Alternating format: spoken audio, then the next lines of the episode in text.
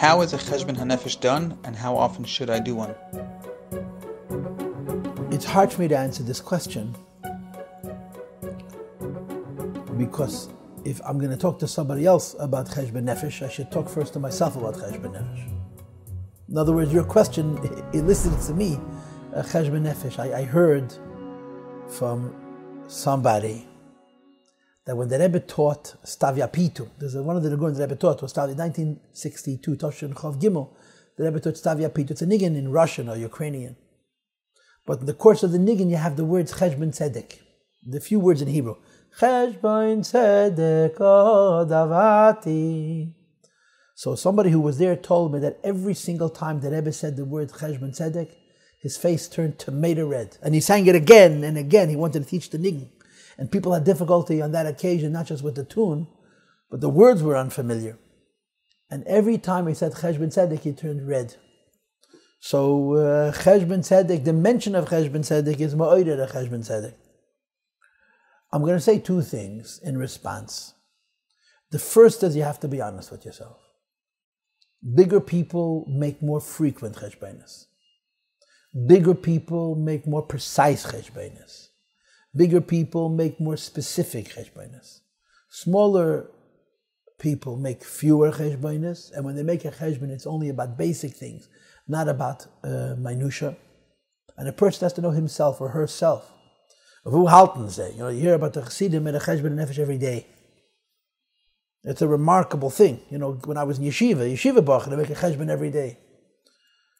Um, I don't know what words to use when you become a balabos, when you go into the real world, when you have responsibilities to others besides for yourself. To make a cheshbon every day of your own personal avodah, you have to be Rabbi Reichik.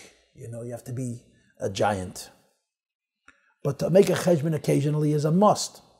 How frequent is that? That depends on the person. And again, the more in tune a person is, the more frequent a cheshbon is. And the, the rule, you know, is to ask yourself a simple question. If I make if I take stock of my day every day, does it make me better or worse? If I take stock and I continue doing what I'm doing, what's the point? The cheshbon tzedek, like the lashon from the Geshaber, Morgan, wird sein Gott an andere, der Morgen wird sein Schöner wie der Hein. Those are not quotable quotes, those are not slogans, those are realities. So the person's frequency of cheshbon and nefesh has to be predicated on this foundation, that because I'm going to take stock of my life, my life is going to be better. And the second thing which must be added is that in Hasidus, atzvos is the biggest sin. These, if a cheshbon nefesh is going to depress a person, it's a sin. Because people really are not going to change and grow if they're in a depressed state. So when a person takes stock of his life, and the end of that stock taking is self hate, it's a sin. If the end of that st- stock taking is the possibility for self improvement, it's a great mitzvah. So, as I often do when I'm asked these questions, I don't answer the question, but I am answering the question. And everybody has to know where they're holding. And of course, all kinds of issues of any category, especially an Inyan Pnimi, something like this, the, you know, like the Chazal say, Aseh lecha rav. We all need counsel and direction and guidance. And Hashem should help us not to fool ourselves. And the Igad Hashem should help us to serve Hashem in our own personal avodah and to serve Hashem in the avodah of being Makar of another Yitzhak the Mebishtin.